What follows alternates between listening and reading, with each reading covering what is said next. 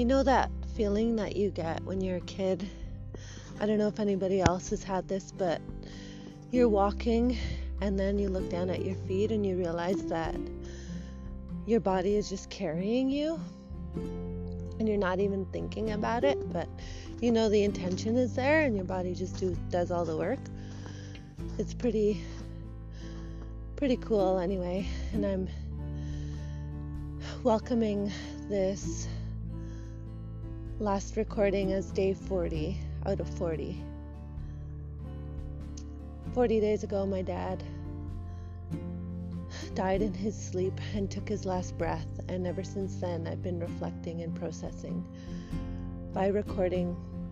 And tonight, I just want to touch on how, on one of those first few days, my sister described the timelessness that we were feeling in terms of like when hour felt like half a day or a day and one day felt like a week that timelessness was like a veil that set upon us. And and I'm talking about like just this all of the sensory perception and all of the our ability to process with our brains and our hearts was just changed and she described it like it was mileage on our hearts and on our souls.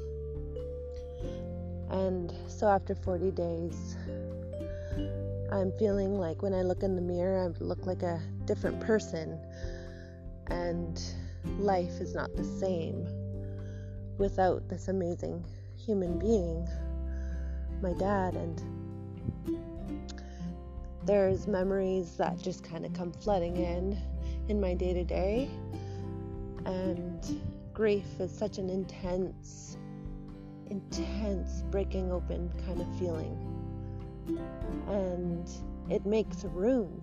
When you address it, that healing process, I feel like it makes room for us to step in to new phases or seasons.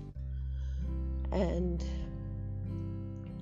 new chapters, whatever you want to call it in our lives. And today I had a shower outside. I live off grid, and I was reminded about my dad's ability to see and value and embrace and embody the power of simple living. It was a gift that he gave to me through, like, just by leading by example and I had to break ice on my pond yesterday so that I could gather water and put it on my wood stove for my kids to have a bath. And then today I uh, did it for myself, but I ended up just trying to go one level closer to simplicity and I just brought out a bucket and another beautiful like ladle pot that my mom had given me a few years ago for tea and it was just like a perfect spout for me to pour onto me, uh, like a vessel for that. And I'm just standing outside and it's kind of snowing around me in the dark right now, and I'm just listening and um, so today I had this bath in this way and I realized that what that's why my dad had this bucket and the stool in his bathtub. And i i realized like he favored this way of washing after years and maybe a decade or two of living away from india he still had this method that he found it simple but also the more comfortable way to bathe. And today i found myself on the top of a mountaintop bathing in the same way. And I never knew how he did it. I called my mom today, like, "Hey, mom, what was that about him and his stool and his bucket? What? It, how did he?" She said, when they first met, he continued on with this tradition that he had since he was a boy of just washing in this way. And then she described how he did it. I was like, "Well, that's how I did it today." And so there's like a recognition in how people can leave imprints on us. And there's a recognition also on how valuable it is to love people up when they're alive, but also when they've passed on, to continue to love and embrace those moments of remembering. And I realized too that there's a beauty in forgiveness, there's a beauty in letting go, there's a beauty in all that grief encompasses in terms of like it will catch up to your heels. And you know when somebody steps on the back of your heels of your heels, it's kind of like that. If you don't address your grief, it will catch up to your heels. And until you like face up to the ability to heal and that potential. That's my theory anyway, and I could just go on. um, I I feel like this gift of being able to slow down and reflect has been an honor and I'm doing it for myself. What are my goals in sharing this with random people and strangers? I feel like I guess I want to share this message of being able to listen to our intuition when life throws us its rhythms and patterns and life cycle changes. If we put our ear to the ground, literally, well, that's awesome. And there's something about slowing right down and looking at the earth from a different perspective. But there's also like a methodological and metaphorical way of looking at it when if you put your ear to the ground it's like just slow down and listen to your intuition. And of course like do it with a soundful mind when it comes to making huge important life decisions. But like do the best that you can to like listen to your gut. Like are you at the place right now that you want to be? Are you doing what you love? And i took a ferry tonight and I used to work for this big corporate ferry service and I quit it a few years ago because I wasn't happy. And then I also recognize happiness looks different to different people.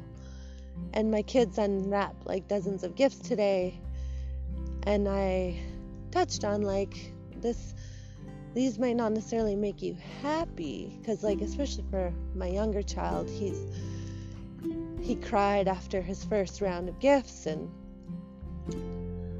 I mean like just getting whiny and just like ultimately happiness comes from inside and we have this tendency to like put ourselves in positions where we're like, "Oh, if I just like have a certain job or certain career, then I can buy a certain car and get this house and plan for this certain kind of ideal hustle."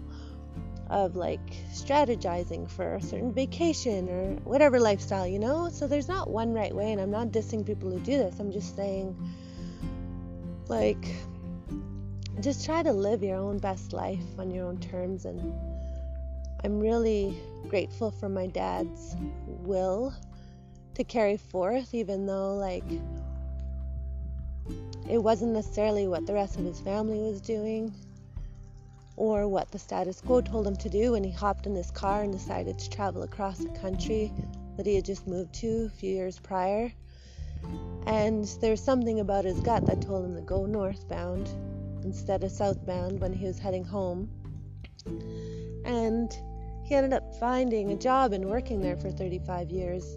But amidst the responsibilities that he held true to and goals for himself in terms of like his vision of family and living his life. Like he still kept true to like being simple. He had money, but he just still like he called it his old bazoo, his old truck, and he valued slowing down, being out in nature. He never did get a cell phone. He never did get the internet in his house. He valued walking every single day and the last conversation I had, he talked about how he was walking at least half an hour, hour a day, sometimes two hours. And his will was strong, his heart was strong. Amidst all of his hardships, he carried forward. Just like how I was talking about at the beginning. Sometimes you just have to have that will and your body carries you forward and it's kind of like that with that mileage on our souls and on our hearts amidst all the changes amidst all the bs we have to cut through every single day to live the lives that we really want to and feel like that's more true to our nature we will still be able to carry forward in our like capacity to